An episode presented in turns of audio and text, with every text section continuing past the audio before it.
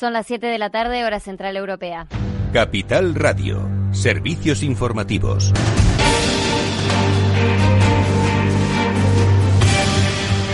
Buenas tardes. El Gobierno ha alcanzado el acuerdo con la patronal y los sindicatos para extender los ERTE vinculados a la crisis sanitaria hasta el mes de septiembre, tras una negociación hasta el último momento. Gobierno y agentes sociales han cerrado el acuerdo para extender los ERTE hasta septiembre. Comisiones Obreras, UGT y COE han dado el visto bueno a la última propuesta que el Ejecutivo presentó ayer a la mesa del diálogo social. En la propuesta se recoge el mantenimiento de los ERTE de fuerza mayor para tota-, todas las empresas que aún no han vuelto a la actividad y la posibilidad de que las empresas que se vean obligadas a cerrar de nuevo por culpa de un rebrote del coronavirus puedan acogerse a un arte de fuerza mayor. Se aprobará mañana en un Consejo de Ministros extraordinario.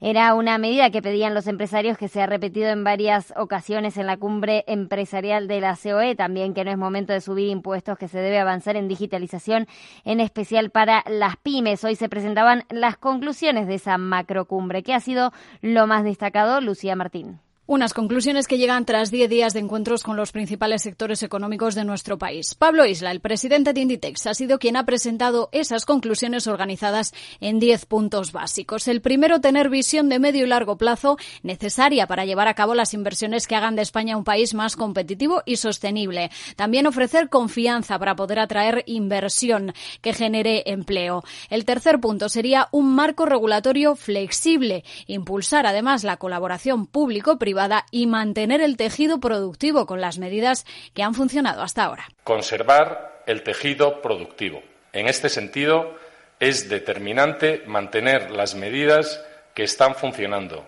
como los ERTES o las líneas de avales públicos, adaptándolas y acompasándolas a la evolución de la actividad económica de cada sector. Además, otra de las conclusiones es que se debe poner un especial esfuerzo en la reindustrialización, en la innovación y en la digitalización. El noveno pilar básico sería la estabilidad presupuestaria. Y por último, llaman a la igualdad de oportunidades y la inclusión a través de la educación y la formación. También se ha repetido durante esta presentación de conclusiones que no es el momento de subir impuestos. Y además, se ha apuntado en la cumbre a que todo esto se debe hacer dentro de Europa, aprovechando bien los fondos de de recuperación.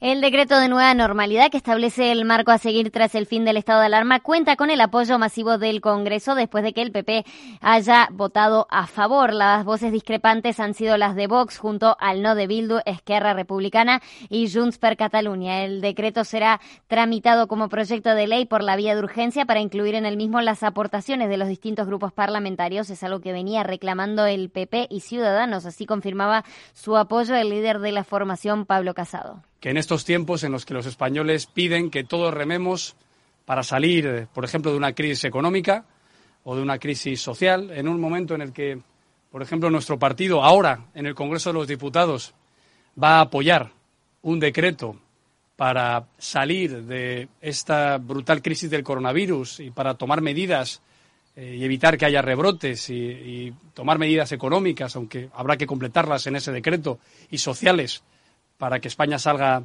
de este problema cuanto antes.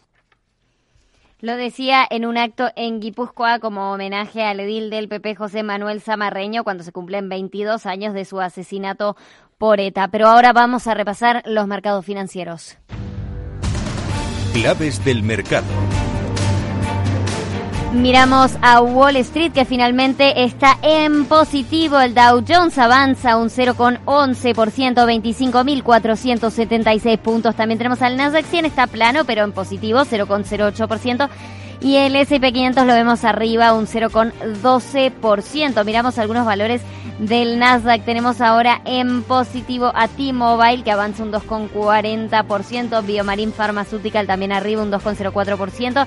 Y del lado negativo tenemos a Ulta Beauty que está bajo un 3,78%. Fox Corporation también cae. Y miramos ahora otros activos como el oro. El oro ahora lo vemos, está en positivo, sube un 0,09%, está en 1.763 dólares la onza. Y el Brent también ahora está en positivo, al igual que el crudo ligero americano.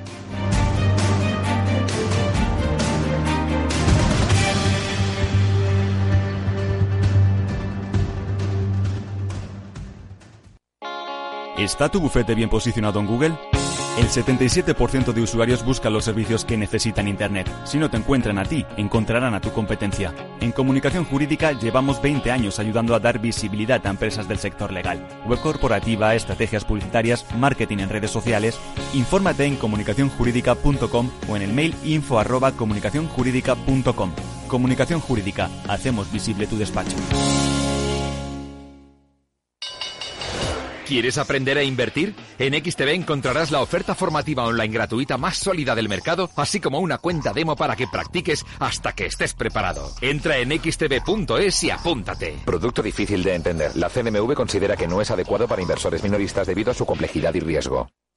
Cada vez son más numerosas las empresas que reconocen haber sufrido un incidente de ciberseguridad. Cualquier superficie de trabajo puede ser objeto de un ataque, desde un dispositivo móvil hasta el almacenamiento en la nube. En McAfee protegemos los datos de su negocio de manera unificada, de extremo a extremo, desde cualquier lugar, dispositivo o aplicación. Con un solo clic puede convertir su entorno de trabajo en un entorno seguro. En McAfee protegemos lo más importante para su empresa, desde el dispositivo hasta la nube.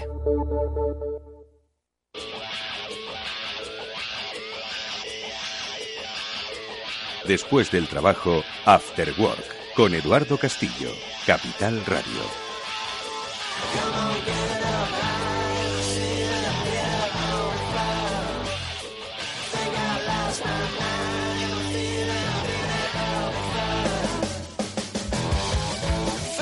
Bueno, pues muy buenas tardes a todos y bienvenidos al After Work aquí en Capital Radio. ¿Cómo se nota esa mano técnica hoy de Miki Garay al frente de esa gestión que nos permite que nos estéis oyendo todos ahora mismo, tanto a través de la frecuencia modulada como también a través de Internet o incluso igual nos estáis oyendo y no es en directo sino a través de los podcasts. Bienvenidos a este programa en el que hoy vamos a hablar de comunicación y experiencias de la crisis, de la crisis derivada del coronavirus. Vamos a hacerlo en dos direcciones porque ahora enseguida vamos a saludar a los especialistas de Biggers, especialistas en comunicación corporativa, con los que hablaremos eh, de la experiencia que ha vivido un sector que entiendo que ha tenido que pensarse las cosas durante el confinamiento, porque precisamente de no estar confinados es de lo que vive su negocio. Estamos hablando del área de la belleza, de un salón de belleza, de Ananda Ferdi. Vamos a hablar con su responsable, con Rosy Fernández, para ver cómo ha enfocado estos tres meses y qué es lo que ha aprendido para su negocio, para afrontar esto. Eso será ahora enseguida, en los próximos minutos, pero luego, precisamente de la experiencia que pudimos conocer gracias a los especialistas de Biggers, vamos a empezar a eh, dar píldoras con frecuencia en este programa sobre innovación, digitalización o sencillamente afrontar retos. Y lo vamos a hacer con Laura de la Fuente, la CEO de Snippet. Ella, creo que fue al principio del confinamiento, eh, nos ayudó a entender que no solo tenías que pensar en tu negocio para ver cómo podías adaptarte a esta nueva circunstancia, sino que tenías que pensar incluso más allá, porque el mundo empresarial al final una de las cosas que tiene, por lo menos en el mundo de las ideas, es que no tiene límites. Bueno, pues le vamos a pedir que las comparta con nosotros de una manera regular y hoy vamos a empezar a hacerlo. Y luego un par de cosas más. Los datos. ¿Cuántas eh, cosas os habéis registrado durante el confinamiento para comprar en Internet? ¿Sabéis qué ha sido de vuestros datos? Bueno, pues en Reclama Datos nos van a dar una pista a ver si vamos a tener que reclamarlos o pedir que los borren. O es que nos hemos pasado. Y por cierto, cerramos con un tema apasionante. ¿Queréis vender a la Silver Economy? Sí, a los maduritos eh, y maduritas. ¿Queréis vender? Bueno, pues quizás estáis enfocando mal vuestro negocio. Los especialistas de Paradigma nos van a ayudar a entenderlo. Vamos a comenzar ya mismo. Bienvenido.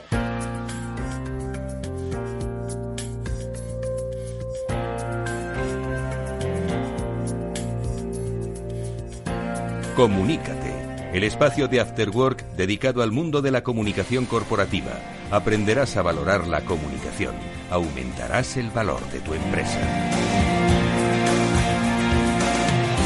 Bueno, y con nosotros está como siempre Eva García, la CEO de Biggers. Eva, ¿qué tal? Muy buenas tardes. ¿Cómo estás?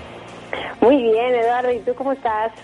Pues aquí deseando ya pues que, que venga el verano sin incertidumbres, ojo, sin incertidumbres sanitarias, porque bueno, tenemos muchas ganas de por lo menos descansar un poco y desconectar, pero eso no nos va a hacer bajar la guardia. Y sobre todo, bueno, pues tenemos que ser bastante conscientes de que los tiempos han cambiado y eso, Eva, yo creo que es algo de lo que vamos a hablar hoy, de un sector que por supuesto ha tenido que hacer su reflexión en este tiempo, ¿no?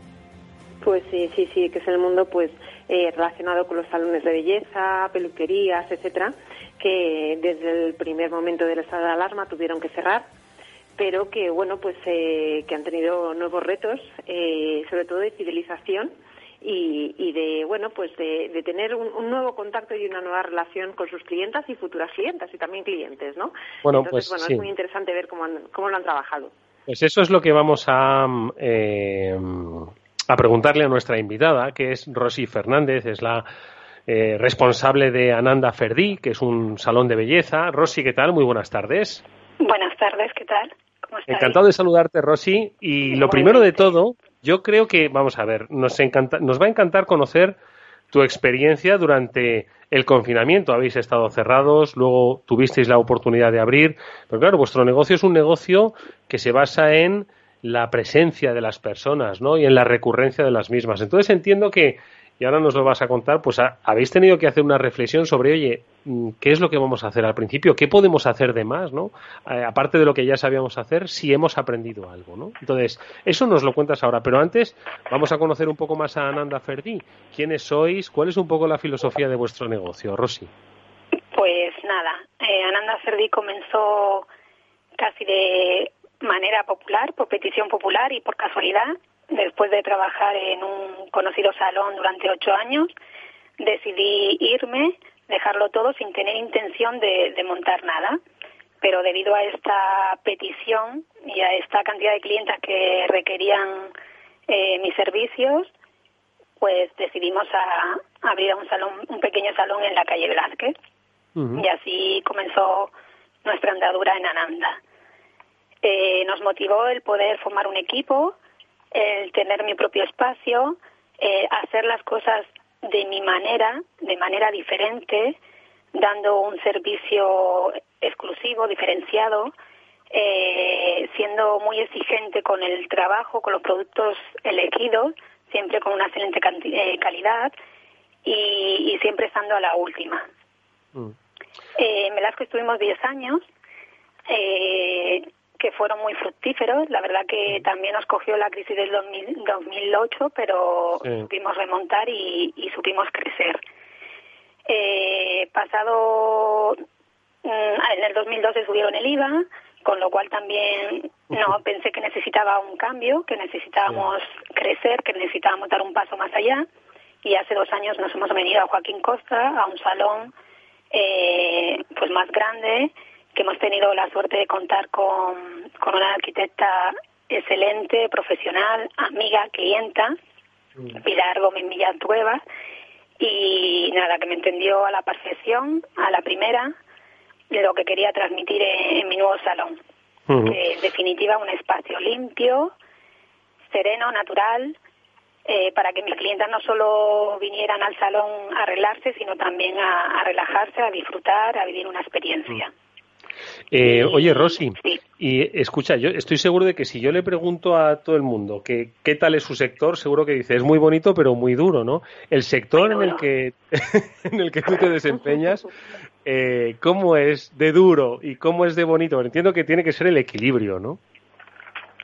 Pues sí, un poco conseguir el equilibrio entre entre lo bonito que es aquello de sentir que haces a la gente feliz Uh -huh. porque realmente vienen a, un poco a esto, a verse guapas y bellas, y el, lo duro del día a día, de tener un equipo, de, de, de, salir día a día, de estar al día, de la formación, de uh -huh. la rutina, pues sí, un poco el equilibrio entre, yo creo que te salva el que, el que te guste tu profesión, sí. el que el día a día lo veas como un reto, como como una sí, ¿no? Que, que, haces feliz a la gente, ¿no? Como, como y haces decía, feliz ¿no? a la gente, en definitiva. Sí. De todas formas, Rosy, claro, eh, cuando uno controla su negocio, los momentos buenos y los momentos malos, al final él es el responsable. Pero cuando hay factores externos que son los que lo controlan, como la COVID-19, que nadie se lo esperaba, es cuando uno de repente dice, oye, sí. ¿y yo qué puedo hacer, no? ¿Y vosotros qué hicisteis? Claro, se decreta el cierre de todo un país, pues, confinados, y, ¿y qué hacéis desde Ananda Ferdi? Como el resto de los salones en Madrid, cerramos, eh, tuvimos que cerrar el 14 de marzo y, y, y acogernos a un ERTE para proteger los puestos de, de, trabajo de nuestros empleados, con lo cual supuso una preocupación extra, además del virus. Uh -huh. eh, siempre nuestro equipo y nuestros clientes ha sido para nosotros prioridad y en estos momentos más que nunca. Eh, quisimos mantener el contacto con ellos para apoyarles, informarles y, en el caso de nuestras clientas incluso entretenerles. Y hoy en día, gracias a la tecnología, que hemos podido seguir comunicando, dando servicios a distancia, solucionando dudas, haciendo recomendaciones, mm, dándose instrucciones para arreglarse en casa, pudiendo enviar productos, pedidos que necesitaban para, para hacerlos ellas mismas en casa. Y la verdad que las redes sociales, los sistemas de mensajería instantánea, la videoconferencia, la web nuestra, el correo electrónico, pues en estos meses han sido fundamentales para nosotros. Oye, yo lo que pienso eh, al escucharte, Rosy, es, eh, Eva, que si todas las empresas o todos los negocios tuviésemos, eh, digamos, la obligación, en este caso forzada, ¿no? Por el confinamiento, de repensar nuestro negocio, y de repente Rosy se ha dado cuenta que al negocio habitual que hacen ahora ya pueden abrir, ya pueden volver a atender a la gente, pero claro, ha empezado a concebir cosas como el propio envío a domicilio, como la creación de comunicación, pues establecer un canal a distancia usando las nuevas tecnologías, como las herramientas de videoconferencia es un añadido más a los servicios que, claro, antes no se ofrecía, porque antes nunca uno iba a pensar si iba a enviar a domicilio o si iba a hacer videoconferencia. Y yo creo que esto es fruto, o sea, quiere decir que el aprendizaje que podemos sacar de esto es que vamos a detenernos un poco y a pensar qué más podíamos hacer y atrevernos un poco, porque a priori, si le dices a Rosy, oye, haz videoconferencias con tus clientes, y dice, pero ¿qué necesidad tengo yo? Y hoy entiendo que forman parte añadida de su negocio, Eva, ¿no crees? Claro, no, y además eh, hay una parte fundamental también eh, que es que a pesar de la situación estamos cerca. ¿Sabes? Como en el salón, cuando vienes, yo estoy cerca de ti, pues a pesar de que el confinamiento nos ha tenido cada uno en casa, eh, también nos hemos sentido cerca de Rosy, del equipo, de, de, al final, pues lo que hablamos, ¿no? De, las emociones.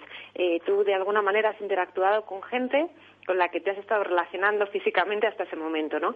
Y, yo creo que la clave de la comunicación en esta, en esta etapa, independientemente luego de las nuevas tecnologías, que ya sabes que las has aplicado y han funcionado, y que en algún momento concreto, si las necesitas, puedes volver a recurrir a ellas porque te han funcionado, yo creo que la clave está en ese contenido, ¿no? En cómo hemos utilizado esas herramientas para realmente llegar al corazón de la gente y quedarte ahí para siempre, ¿no? Y aquellas personas que no nos conocían, de alguna manera, también enamorarlas, ¿no? Yo creo que esa ha sido la clave.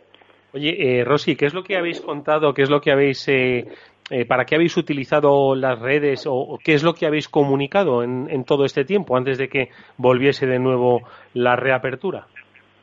Pues primero y antes que nada, hacer ver que estábamos bien, que estábamos ahí para lo que ellas quisieran y pudieran, que no se sintieran solas en todos estos meses de confinamiento. Y, bueno, todos nuestros servicios hemos seguido intentando informar, hemos seguido dar pasos para que ellas mismas pudieran hacer, realizarse diferentes trabajos en casa. Y, y en definitiva pues eso, lo que decía Eva un poco, que supieran que no estaban solas, que estábamos ahí, que seguíamos apoyando desde nuestras posibilidades eh, nuestro trabajo y que ellas siguieran en constante eh, rutina con nosotras, que pudieran seguir pensando en la belleza, pensando en cómo volver al salón cuando, cuando se pudiese. No sé, ha sido la verdad que gratificante y, y, al principio cuesta, todos los cambios cuestas, pero luego te das cuenta de que, de que, de que es inevitable y que tienes que hacerlo. Oye, y eso es la comunicación hacia afuera, pero también has destacado la comunicación hacia adentro. Eh, tus empleados, tus trabajadores debían estar inquietos, asistiendo, pues, a, como todos, un poco a, pues un coteo de información que se iba renovando cada día y que a veces entiendo que hasta generaba confusión, ¿no? ¿Cómo os habéis dirigido a ellos durante el confinamiento? Porque entiendo que estarían preocupados por el futuro de la empresa, por su futuro personal, por el futuro, ¿no? Eh, eh, en la salud de los suyos. ¿Cómo, cómo os habéis acercado a ellos, eh, Rosy? Pues igualmente hemos intentado estar todo el tiempo en contacto, haciendo videollamadas, reuniones, informándoles de cuáles eran los pasos que íbamos a hacer, qué decisiones tomábamos individualmente o colectivamente. Y siempre pues todos los días un mensajito, todos los días una comunicación para, para sobre todo que estuvieran informadas de, de cuál qué era el siguiente paso, qué, qué paso íbamos a seguir y de qué manera, que había momentos también que era muy incierto porque ni siquiera eh, no estaba seguro, no sabíamos cuándo, ni dónde, ni cómo, pero sí que era importante establecer un protocolo para que en el momento que pudiera mejorar la situación y pudiéramos volver a, al trabajo, todo fuera fiable y la clienta y el equipo se sintiera seguro. Nosotros mm. tenemos la suerte de tener un diseño en el espacio que, que podemos mantener con facilidad la distancia aconsejada y la privacidad de las clientas. Entonces, eso ya mm, nos ha facilitado bastante eh, el comienzo, la, reincorporación a los salones. Mm. Y precisamente, ¿cómo ha sido esa reincorporación, Rosy? ¿Qué tal eh, lo habéis, claro, obviamente adaptado nuevos protocolos, habéis ido, entiendo también, redescubriendo a los clientes, ¿no? Porque muchos de nosotros, ¿no? Nos hemos, hemos cambiado, sin lugar a dudas, y tenemos que recuperar poco a poco la confianza. Entiendo que ese es ahora otro trabajo de comunicación presencial y visual, ¿no? Y de confianza. Pues sí, pero la verdad que también te sorprendes otra vez y, y haciendo las cosas bien y dando seguridad a, la clienta, al equipo, pues todo, todo ha salido bastante bien. Hemos tenido bastante éxito con las medidas que hemos tomado, que, bueno, en definitiva son las que más o menos han pedido. Y, en ese sentido nos hemos sentido segura, la clienta ha venido contenta, ha venido segura, ha venido eh, aliviada, con ganas y, a disfrutar la experiencia que, que le hacemos vivir, que en definitiva es lo que queremos que vengan relajadas y que se vayan y que salgan mucho más relajadas todavía. Es verdad que había en principio este miedo de cómo, cómo llegarán, qué se esperan encontrar y puede ser que no se encuentre, pero tengo que decir que por suerte eh, nada, estaban muy satisfechas y hemos tenido tenemos un salón muy amplio con mucha claridad y eso nos ha facilitado muchísimo nuestros trabajos, han sentido seguras que para nosotros en estos momentos era prioridad. Bueno, pues eh, ahí está em, la experiencia vivida por alguien que necesita o que necesitaba, por supuesto, sigue necesitando de la presencialidad, pero que ha aprendido mucho de la virtualidad. No solo aprendes de tecnología, sino de todo lo que te ofrece la comunicación, en este caso a través de la tecnología. Eva, tu reflexión tras las palabras de Rossi, ¿dónde la sitúas? Pues eh, sobre todo en lo importante que ha sido eh, ese aprendizaje para todo el equipo y, especialmente porque yo creo que también eh, sacamos a la luz un tema que era el hecho de que tengamos que estar en casa confinados o confinadas no quiere decir que tengamos que estar que no, nos podamos arreglar o no nos podamos sentir bien o no nos encontremos guapos o guapas, ¿no?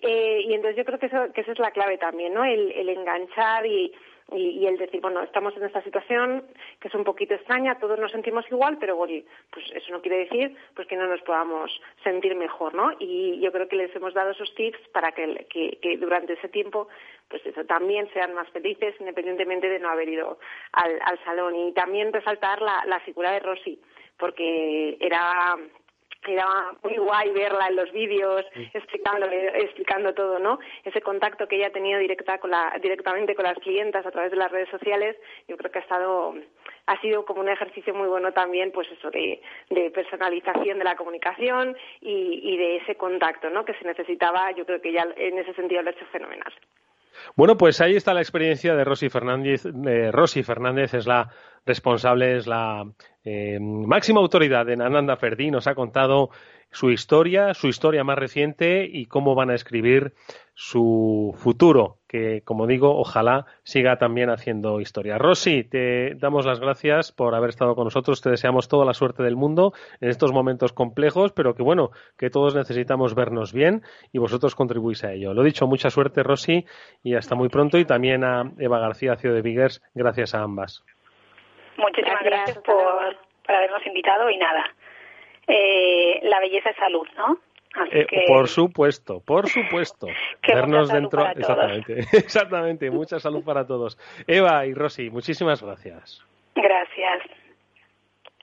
Bueno, pues antes de seguir nosotros hablando de comunicación, os quería comentar que si vosotros veis el dinero y veis además una oportunidad, en Broker Bank Inter te ofrecen el plan de inversión en compra periódica de acciones que te permite invertir poco a poco en los principales índices bursátiles y sumar valores a tu cartera sin coste adicional. Y además, tanto si eres ya inversor como si quieres empezar de cero, te facilitan un curso de formación online en bolsa que es gratuito y que es abierto para todos, que tiene métodos y herramientas gratuitas para poder aprender. ¿Cómo hacerlo? Entrando en brokerbankinter.com y descubriendo el banco que ve el dinero igual que lo ves tú.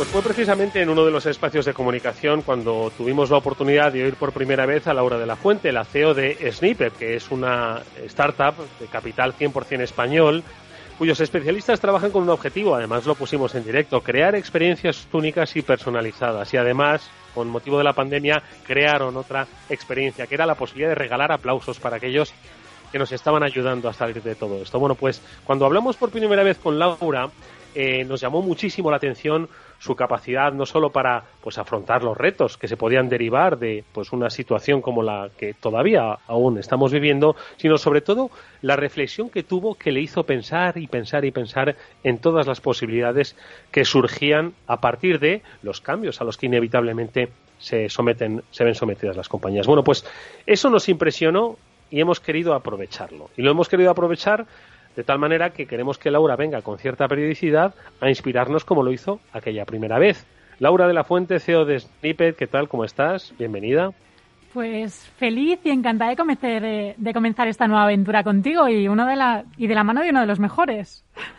De, los que queremos ser mejores. Tú nos ayudas a ser mejores. Oye, Laura, ¿tú te acuerdas de la primera vez que hablamos? Claro que me acuerdo, ¿cómo olvidarlo? ¿Te acuerdas que entonces eh, no habían pasado siquiera ni tres días ¿no? de, de, lo que fue el inicio del confinamiento? Y recuerdo Recuerdo no solo el, lo que nos contabas, sino el cómo lo contabas, ¿no? Cómo habíais conseguido que el 100% de vuestra plantilla, equipos incluidos, se habían eh, instalado en sus casas y se había generado una dinámica de trabajo que os había empezado a, dar incluso nuevos objetivos y nuevas visiones, ¿no? Es decir, que eh, esa optimización de las crisis la hicisteis demasiado rápido y entiendo, Laura, que eso es algo que se logra pues con muchas cosas que son las que vas a compartir con nosotros en, las, en los próximos programas, ¿no? Justo, la cintura, ¿no? Tener cintura en momentos necesarios. Y esto realmente, como comentabas, demasiado rápido nunca es demasiado rápido. Siempre hay que actuar con, con, con no es, la palabra no rapidez, casi es como inteligencia, pero en base a tendencias, ¿no? Y eso es lo que vamos a comentar, intentar intuir y adelantarnos a ciertas situaciones y hacerlo de una forma súper práctica, intentando que este espacio sea de utilidad para cualquier empresa, tanto grande como pequeña, pero sobre todo pensando en estas pequeñitas, ¿no? Que además actuamos con mucha cintura, como decíamos. Por lo tanto, les vamos a ir dando tips para que eh, no cambien su cultura, ojo, la cultura de las empresas, por supuesto que tienen que tener una y bien definida, sino que cambien un poco su manera de, de pensar, de actuar, de reaccionar frente a lo que pasa, a lo que no pasa o a lo que podría pasar, ¿no, Laura? Como bien tú ya sabes, eh, yo doy muchas formaciones y congresos sobre transformación digital y la primera mm. cosa que comento siempre es vamos a hacerlo bien y vamos a aprovechar los errores de los que nos han adelantado. Entonces yo voy a ir contando experiencias con datos y situaciones que algunas eran buenas y otras malas, pero eso que ahorramos a los espectadores. Oye, y por ejemplo, ¿qué, qué temáticas eh, son las que vas a abordar y qué crees que pueden resultar de interés y sobre todo de utilidad a estas empresas que nos van a escuchar? A ver. Pues vamos a hablar de procesos de digitalización, pero no vamos a hablar de transformaciones digitales o transformaciones en las culturas de las compañías o de las pequeñas empresas, sino cómo están utilizando sus propios canales. Eh, una de las cosas que me llama la atención sobre la, conferencia o la, entrevista anterior es que decían, estoy utilizando pues, las redes sociales para comunicarme con mis empleadas. Nosotros lo que vamos a hablar es cómo utilizarlo y una vez que lo tienes, qué es lo que tienes que medir o cómo medirlo para luego poder utilizar esa información de una forma óptima, que realmente es hacer un buen recurso de, de una tecnología, ¿no?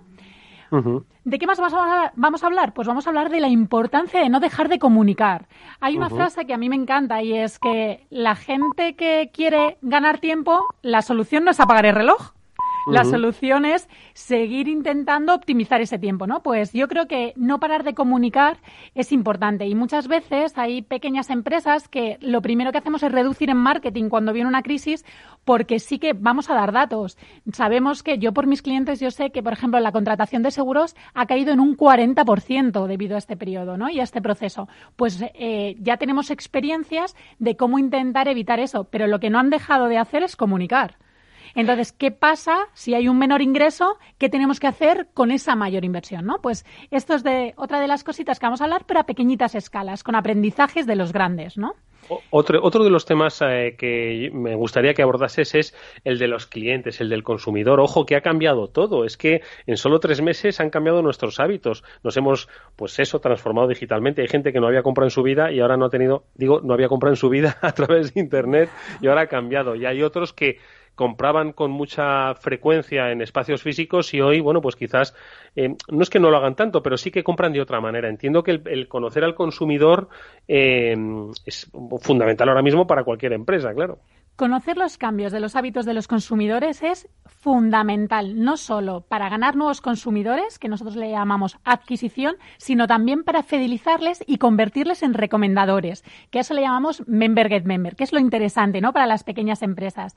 Hay una cosa interesantísima que nos ha pasado a todos y es que de repente a mí me llegaba una convocatoria de Zoom a través de mi abuela una persona de 91 años, o que utilizamos WhatsApp Live, o ella es la primera Instagramer porque es la única forma de ver cómo sus nietos preparaban y hacían concursos de Masterchef a través de las redes sociales, ¿no?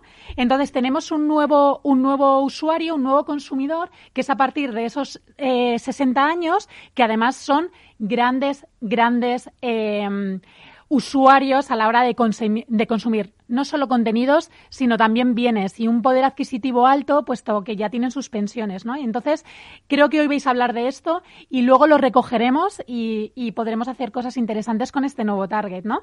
Y luego mm. también, lo que dices tú, mi madre o, podemos tener ejemplos muy cerquita nuestros que nunca han hecho la compra online y a partir de ahora han empezado a hacerlas. Pues cómo vamos a captar y vamos a hablar de qué estrategias tienen esos grandes que han servido eh, pues como ejemplo para, para ese target que antes no consumía digitalmente y que ya lo hacen, pues vamos a enseñarles a, hacerlo de una forma muy óptima, eficaz y sobre todo barata. Oye, Laura, tanto nos estábamos perdiendo que ha tenido que venir una pandemia para hacernos ver que hay un montón de oportunidades, de posibilidades que ya existían. Ojo, que esto no se trata de, de, que haya que inventarlo, sino que ya existían, pero que no nos atrevíamos o no creíamos o no conocíamos que existiesen y que pudiésemos poner al servicio nuestro negocio. Creo que lo ha acelerado. La palabra es que lo ha acelerado. Lo sabíamos, lo conocíamos, pero esto ha hecho que vayamos mucho más rápido, casi por necesidad. Mira, un ejemplo clarísimo es que, imagínate, yo me iba todos los años a México y a Colombia en una semana para dar unas formaciones de transformación digital. Este fin de semana, de 2 de la tarde a 8 de la tarde, voy a estar dándolas online ellos se conectan a las 7 de la mañana por el cambio horario y voy a estar con ellos online. Ya os contaré los beneficios y los problemas que hemos encontrado, pero seguramente la experiencia yo por lo menos voy a tener que esforzarme para que de en digital sea igual de práctica y sea igual de enriquecedora, es decir, la comunicación no puede ser igual y ellos a la vez van a tener que esforzarse en darme un feedback que luego yo utilizaré para, para, para que puedan aprender. Así que no eh, evidentemente la escuela de negocios sabía que tenía que abrir un canal online, se estaba gastando un dineral en mis trayectos para llevarme y desplazarme a México y a Colombia, tenía que mm. pernoctar allí, etcétera, y ahora a través del canal online no, les ha quedado otra que buscar una plataforma, así que ha acelerado algo que ellos ya intuían. Y al final mm. es un diferente ingreso, porque ellos, yo creo que no va a ser tan, eh, el coste no puede ser el mismo, pero sí que va a tener más alumnos conectados a la vez y un menor gasto, porque yo no tengo ese desplazamiento y al final mi coste de hora va a ser el mismo. Así que este tipo de cosas son las necesarias para, para poder tener esas herramientas para vender y al final que tu PNL o tu plan de negocio no se vea tan, tan afectado. Mm. Oye, Laura, eh, vosotros desde Snippet, eh, si hay algo que caracteriza vuestro negocio es el de la una comunicación eh, sorprendente, ¿no? Única, basada además en, tecnología, datos e inteligencia artificial, pero porque os habéis atrevido primero a pensarlo y luego a hacerlo, ¿no? Entonces, yo creo que, que las empresas tienen un poco también que empezar a atreverse, ¿no? ¿Te parece? A pensar un poco más allá y, oye, ojo, que pueden probar y que hay herramientas precisamente que les permite probar y sobre todo especialistas que les permiten pues eh, determinar si están yendo por el buen camino o no, ¿no? Hablaremos de una plataforma que hemos desarrollado justo para eso, para que en un bajito coste las, las pymes puedan comunicarse con sus clientes de una forma muy emocional, personal, muy bajo coste. Es un modelo SaaS que tienes un piloto free para que puedas probarlo y si te funciona, seguir optimizándolo y vamos a ser nosotros los que les den esas plantillas o esas comunicaciones para que ellos no requieran de un, de un eh, departamento de marketing. Si esto ya nos lo sabemos nosotros, sino poner a disposición para que ellos se atrevan y una vez que se atrevan ya van a poder hacerlo. ¿Y cómo lo vamos a hacer? Es tan sencillo con que tengan ese número de teléfono del que hablaban antes, pues de esa clienta que en el caso de la empresa anterior, pues que a lo mejor tiene unas mechas rubias y que tú sabes que en verano va a necesitar hidratar el pelo, que va, pues le vamos a dar una herramienta para que el mismo SMS que le manda con la petición de la cita le pueda mandar un mensaje completamente individualizado y con eso monetizar, pues para venderle un producto nuevo para proteger su cabello de los rayos del sol o de la piscina o de los cloros. Y eso es lo que tenemos que hacer, ¿no? Que se atrevan y lo vamos a hacer dejándoles una plataforma que también comentaremos en uno de nuestros de nuestros eh, contenidos y facilitarles que puedan monetizar a través de un buen contenido a bajo coste. Por eso yo lo que eh, te quiero eh, preguntar, una última cuestión, Laura, es ¿a quién va dirigido esto? Porque claro, igual muchas empresas dicen, bueno, yo es que como, como vendo cosas, vendo libros, pues igual no puedo hacer esto. O como tengo un salón de belleza, pues igual esto solo lo tienen que hacer empresas pues que venden cosas por comercio electrónico. En realidad es que nos estamos dirigiendo a todo tipo de negocios, ¿no? Completamente. Si es que una de las campañas que nosotros estamos haciendo de los contenidos se llama el post-COVID. Es decir, es interesantísimo, importantísimo cómo las empresas tienen que decir a cada uno de sus clientes que ya han abierto sus puertas, que ese es el horario de apertura, que además tienen todas las medidas sanitarias, que mira cómo es mi espacio, que tienes que pedir una cita previa. Es que estas comunicaciones, da igual que seas digital o no, en los lugares físicos van a tener que hacerse. Y al equipo interno, que los camareros, que, que has tenido cerrado mucho tiempo, que no te has comunicado últimamente con tus clientes. Hazlo de una forma súper bonita, súper empática, emocional. Y da igual que seas digital o no, vamos a tener que vender, pero a través, esta vez desde las emociones. Porque si una cosa ha hecho esta pandemia es que las empresas, tanto grandes como pequeñas, empiecen a hablar desde la emoción y desde la empatía al cliente y explicando uno a uno los beneficios y que ya hemos eh, puesto nuestros locales a disposición de esta pandemia buscando todas las medidas sanitarias, que ha habido una inversión y esa inversión en las medidas sanitarias la tenemos que tener en un retorno. Y así que pues hay que comunicarlo. Bueno, pues lo haremos. Nosotros, eh, pues yo creo que en un par de semanas, como quien dice, estará Laura de la Fuente, la CEO de Snippet, de Snippet, de nuevo en eh, este programa, dándonos tips para que entendamos que los tiempos han cambiado y que nosotros podemos formar parte del cambio. Laura, ha sido un placer escucharte, muchísimas gracias. Y lo dicho, nos vemos en un par de semanas. Ya lo avisaremos en redes, no os preocupéis. Hasta muy pronto, Laura. Nos vemos prontito, gracias. Chao.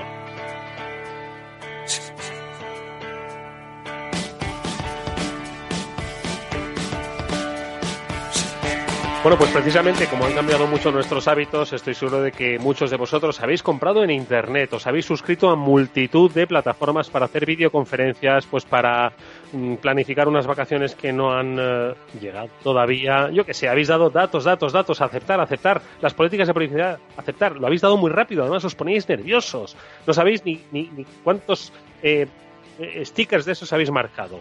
Y ahora no sabéis ni en cuántos sitios están vuestros datos. Bueno, pues igual nuestro siguiente invitado os ayuda por lo menos a localizarlos. Pau Enseñate es el CEO de Reclamadatos y Pau, nos hemos vuelto ya nos habíamos vuelto locos con los datos, pero con el confinamiento, bueno, ha sido una fiesta de no parar, ¿no? Muy buenas tardes. Hola, buenas tardes, Eduardo. Pues efectivamente, con el confinamiento todos estando en casa hemos tenido pues eh, mucho tiempo para darnos de alta en muchos servicios o en muchas plataformas nuevas para poder eh, eh, pues, conectar con, familiares, amigos, incluso para, para trabajar. Y, y hemos dado, si cabe aún, un poquito más de nuestros datos a, empresas que, que, a lo mejor pues desconocemos hasta de, dónde están localizadas, ¿no? Y es un poco lo que intentamos desde Reclamadatos pues pues dar esa visibilidad. Eh, ya con la aparición de los smartphones, eh, desde que nos levantamos, pues estamos acostumbrados a dar nuestros datos continuamente. Desde que suena la alarma, entramos en las redes sociales, eh, damos likes, me gusta, eh, consultamos pues esos nuevos ese nuevo teléfono que me quiero comprar etcétera y después casualmente recibo un email de que ha bajado de precio o quien no ha recibido llamadas los sábados por la tarde de una teleoperadora para cambiarse de compañía es a todo un poco lo que intentamos dar dar respuesta desde Reclamadatos. Oye y, y en realidad ¿por qué deberíamos no digo preocuparnos pero sí preguntarnos al menos eh, dónde están nuestros datos y si nos hemos pasado dándolos durante este confinamiento. Porque, bueno, muchas veces hemos comprado en sitios que obviamente no tienen toda la garantía de seguridad. Lo que más nos preocupa es que pues eh, no se queden con nuestros datos financieros, pero parece que nuestros datos personales importan menos. Entonces, ¿por qué deberíamos, como mínimo, Pau, preguntarnos dónde andan nuestros datos? Buena pregunta. Al final, eh, nuestros datos es lo que nos caracteriza, es lo que nos, nos define quién, quién es Pau o quién es Eduardo. Eh, lo que le gusta, a qué hora suele salir a correr o a caminar, a qué hora, a, qué hora come. Todas estas pequeñas informaciones la que al final les interesa a las empresas para conocernos mejor, de esta manera personalizarnos mejor las comunicaciones comerciales que nos remiten, para con, la, con qué finalidad pues eh, enviarnos un, un, producto que nos entre por los ojos porque tenemos esa necesidad que, les hemos dado nosotros mismos esa información de que necesitamos eso y casualmente pues eh, recibimos en nuestro correo electrónico una llamada con ese producto o ese servicio que, que, que justamente en ese momento necesitamos. Al final es un tomar conciencia, ¿no? también es lo que busca la normativa de protección de datos europea, la, que entró en aplicación hace un par de años y que dio mucho de qué hablar por el impacto que eso suponía para las empresas y su funcionamiento interno, justamente para esto, ¿no? Porque las personas tenemos que ser conscientes de lo que dice la norma, ¿no? Recuperar el control de nuestros datos. Como mínimo, eh, saber quién los tiene, que parece muy básico, pero no sé tú, Eduardo, pero yo eh, tengo cuenta de, correo electrónico desde antes del 2005 y, y, bueno, la primera vez que hice la comprobación de cuántas empresas tenían mis datos, pues me caí un poco un poco para atrás, ¿no? Más de 100 empresas tenían mis datos. Entonces, eh, caer en eso y darte cuenta de eso es lo que genera pues, el conocimiento, a partir de ahí tú ya tomas tus decisiones, ¿no? Si quieres que las empresas, hay empresas que a lo mejor te diste de alta en 2005 y ya no has vuelto a usar jamás. ¿Qué necesidad tienen de seguir teniendo tus datos, no? Pues es un poco eso, eso es lo que intentamos dar soluciones de reclamados. Primero que cualquier persona pueda conocer quién tiene sus datos y a partir de ahí, pues si quiere ejercer cualquiera, reclamar cualquiera de los derechos que prevé la normativa de protección de datos, que van desde, pues, quiero que esa empresa elimine mis datos, o quiere que deje de enviarme publicidad, quiero que me envíe una copia de mis datos, etcétera. Oye, ¿y es, eh, es fácil, es rápido, es caro que mm, saber dónde, dónde tienen mis datos? Pues yo, has dicho lo del correo electrónico, recuerdo, ya sé, lo que pasa es que lo, lo quitaron y no, no lo conservé, lo tenía que haber conservado. Tenía un correo con dominio ole.com, ¿no? que luego fue lo que compró Terra allá por... Pero no soy tan viejo, ojo, simplemente alguien, alguien me lo debió hacer, ¿eh? ole.com. ¿Qué es lo que tengo que hacer para saber dónde están mis datos, Pau? Pues eh, entrando en reclamatos.es, eh, a día de hoy tenemos habilitada la función para, para poder eh, prestar el servicio desde cuentas operadas con Google o con, o con Microsoft, es decir, con Gmail, con Outlook, con Hotmail, etcétera, MSN, etcétera. y eh, a partir de aquí nosotros te pedimos permiso para necesitamos acceder al listado de remitentes de tu correo, ojo, no al correo electrónico, al listado de remitentes de tu correo y a partir de aquí nosotros comprobamos pues quién te ha enviado eh, qué empresas te han enviado correos electrónicos, por tanto tienen tus datos, te las mostramos en un mapa, eh, porque también te, te, identificamos dónde están situadas estas empresas, eh, y a partir de aquí tú eres libre pues de decidir si quieres por reclamar tus derechos que te reconoce la normativa europea de protección de datos, insisto, lo que te decía antes, eliminar mis datos, que no me envíen más publicidad, solicitar una copia de mis datos, a veces tenemos curiosidad, ¿no?, de hasta qué, qué datos nos ha nos ha Mm, tiene nuestros una, una compañía. Y recomiendo es un ejercicio eh, muy, muy sano mental para ejercer algún derecho de esto, solicitar una copia de tus datos y, eh, te sorprende. Solo puedo decir eso, te sorprende. Reclamadatos, bueno, pues ahí está. Lo que... sí, ¿no? La posición de, de, donde te has conectado sorprende. La verdad es que es Sorprende y en algunos casos estoy seguro de que asusta. Pau Enseñat es el CEO de Reclamadatos. Pau, gracias. Eh, voy a ver si qué tienen de, de, ole.com. Igual todavía tienen algo, nunca se sabe. Un saludo y hasta pronto. Muy bien. Un saludo, gracias. Eduardo Castillo en Capital Radio. After Work. Están aumentando los ciberataques a empresas y nosotros trabajando la mitad desde casa. Imagínate la protección que tenemos. Aquí contamos con las soluciones de ciberseguridad de OnRetrieval. Nos aconsejaron desde el principio y diseñaron un plan para proteger toda nuestra red. Y eso que la mayoría teletrabajamos. ¿Y estáis tranquilos? Claro. Nos gestionan la seguridad de forma remota, previenen ataques y robos de información y además son especialistas en recuperación de datos. OnRetrieval, soluciones de ciberseguridad para su negocio. Llame al 900 900 381 y pregunte por la promoción Capital Radio y OnRetrieval. Si llama este mes, le haremos una auditoría de seguridad totalmente gratis. Hola, soy Leopoldo Abadía, autor de La Crisis Ninja, y quiero hablaros de lo normal. Lo normal es que cuando compramos algo sepamos cuánto tenemos que pagar, ¿no? Pues eso mismo debería suceder a la hora de invertir. Por eso me gusta Finanbest, comisiones bajas y claras, sin letra pequeña. Entra en finanbest.com y descubre que lo normal es extraordinario. Lo normal es Finanbest.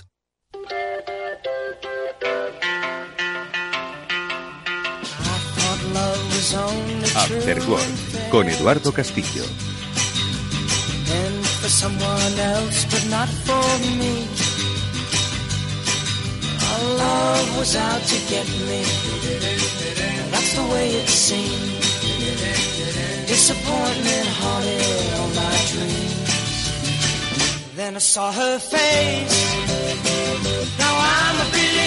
Bueno, estoy seguro que en más, de alguna, en más de una ocasión me habéis oído hablar, pero no porque lo haya dicho yo, yo replico las cosas eh, interesantes que creo que son y, que he visto o leído. Bueno, pues hay quien decía pues que los millennials, y seguro que basado en datos, ¿eh? iban a ser la fuerza de consumo dentro de X años y a ellos nos tendríamos que dirigir. Y eso está muy bien y probablemente sea así. Luego vendrán los centennials, etcétera, etcétera. Pero hasta que ese día llegue, ¿cuál es la fuerza de consumo que nos estamos dejando atrás en este mundo tecnológico? Pues igual, sí, son los de las sienes plateadas. La Silver Economy, que dicen, ¿no? Pues los maduritos y las maduritas, o aquellos que se consideran, pues que ya están en una posición, pues más allá a la que vosotros, que todavía os creéis jóvenes, eh, creéis estar. Bueno, pues de la Silver Economy vamos a hablar con nuestro siguiente invitado porque estamos sabiendo realmente vender a este colectivo, a este grupo de edad. Es cierto que se manejan muy bien con el smartphone y que ahora hemos visto abuelas, nos decía nuestra anterior invitada Laura de la Fuente, pues sí, abuelas haciendo zoom, pero eso es suficiente para creer que podemos llegar a ese público. Desde Paradigma Digital han pensado en esto y han creado un radar, me encanta, el Silver Economy Radar, el radar de la economía plateada.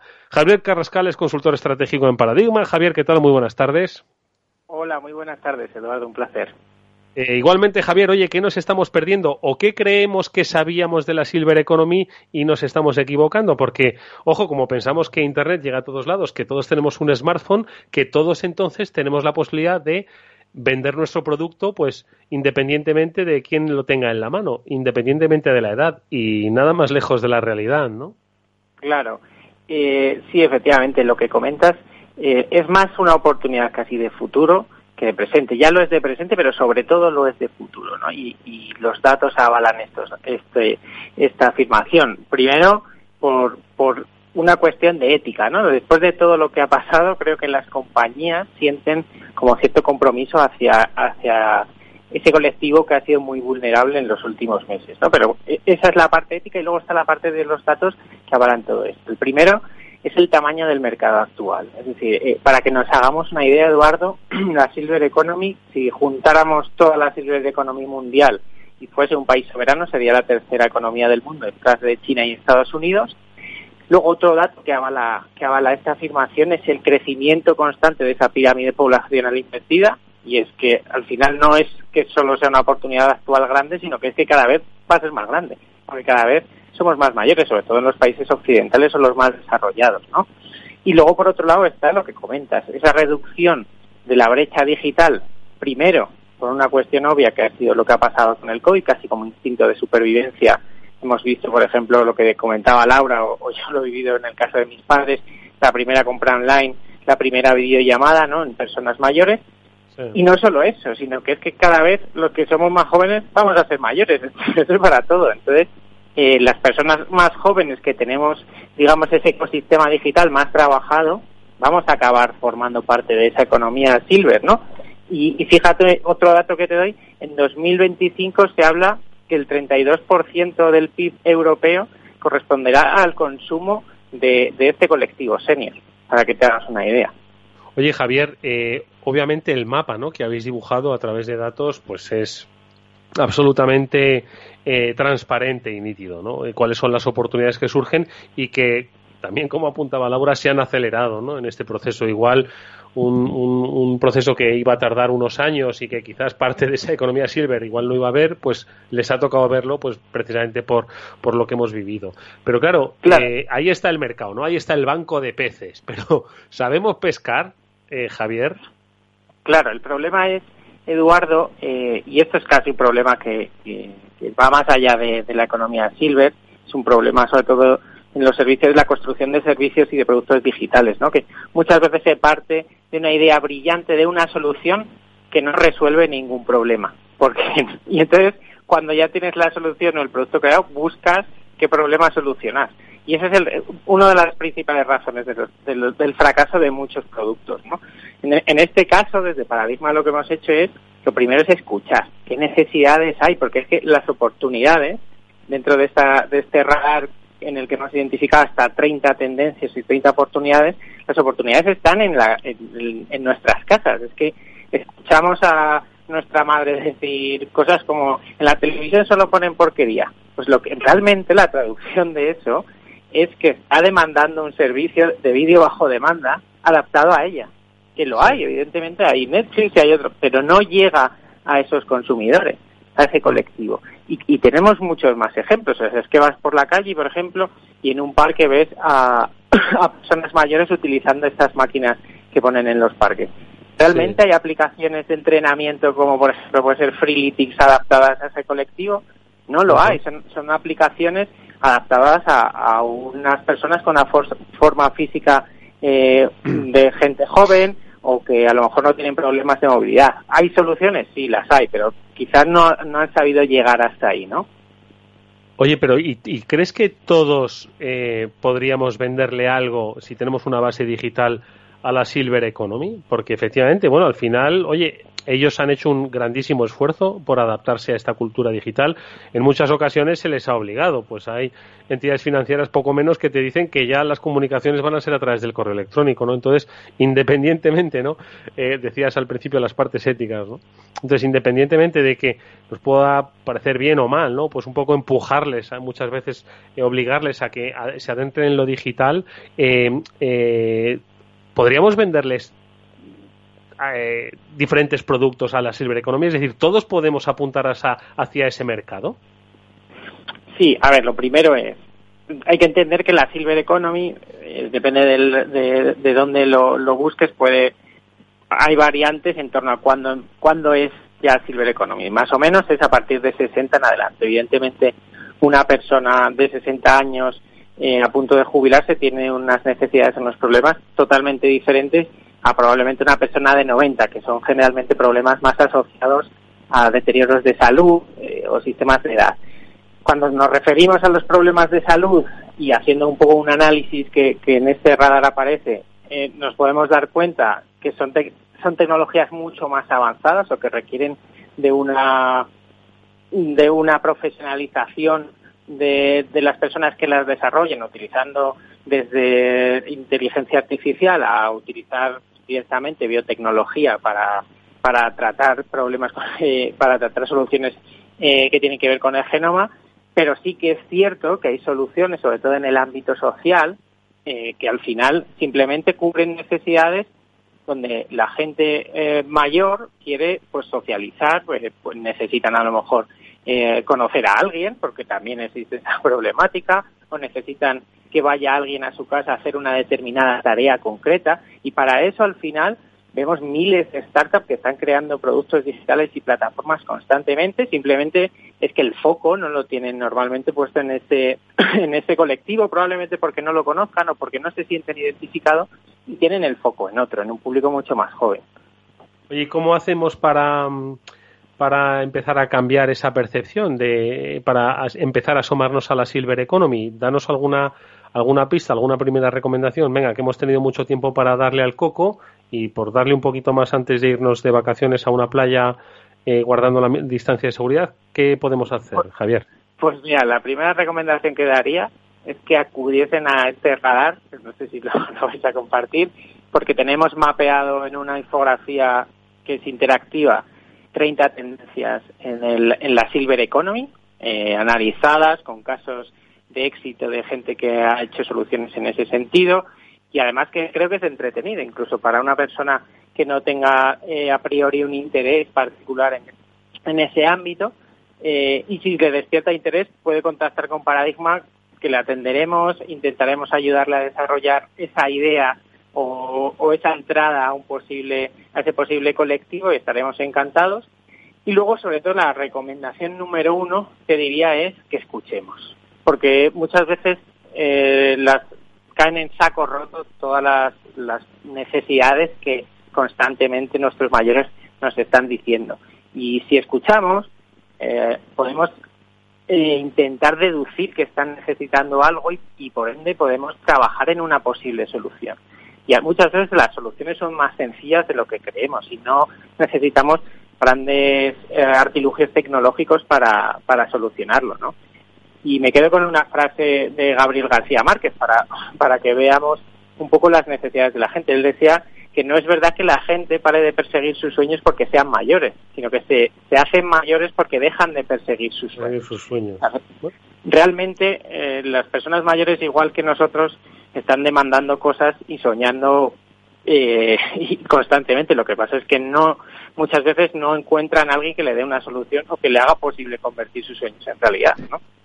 Bueno, pues los invitamos desde ahora en adelante a que, pues eso, a que sigan soñando. Ojo, que soñar es gratis. De momento no nos van a cobrar por ello y quizás algún día obtengamos retorno. El que nos sugiere Javier Carrascal, que es consultor estratégico de Paradigma Digital, es la Silver Economy Radar. Gracias, Javier. Mucha suerte y hasta muy pronto. Muchas gracias a ti, Eduardo. Que vaya muy bien.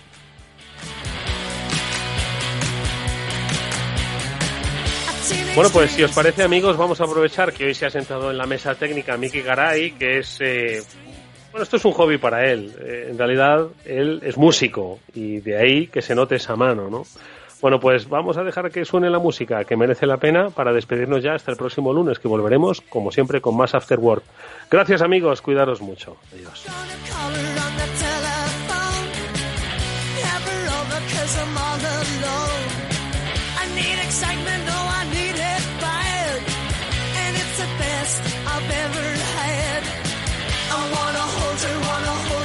play. Get teenage kicks right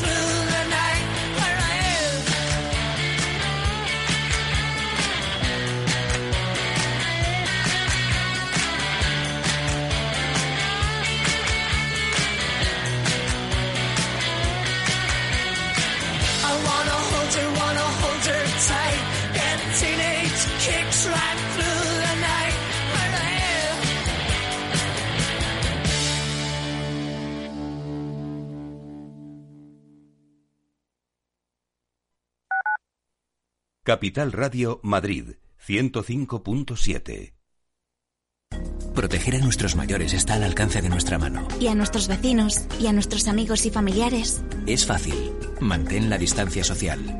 Usa mascarilla siempre en espacios públicos.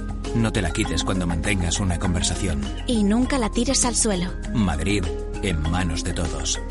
Ayuntamiento de Madrid. Capital Radio. Aportamos valor. ¿Cuál es el porcentaje máximo de cobertura del aval de la línea ICO COVID-19? En el caso de autónomos y pymes, el aval garantizará el 80% del principal de las nuevas operaciones de financiación y de las renovaciones. Para el resto de empresas que no tengan la consideración de pyme, el aval cubrirá el 70% en el caso de nuevas operaciones de préstamo y el 60% para renovaciones. El aval no da cobertura a conceptos distintos al principal de la operación, tales como pago de intereses, comisiones u otros gastos inherentes a las operaciones.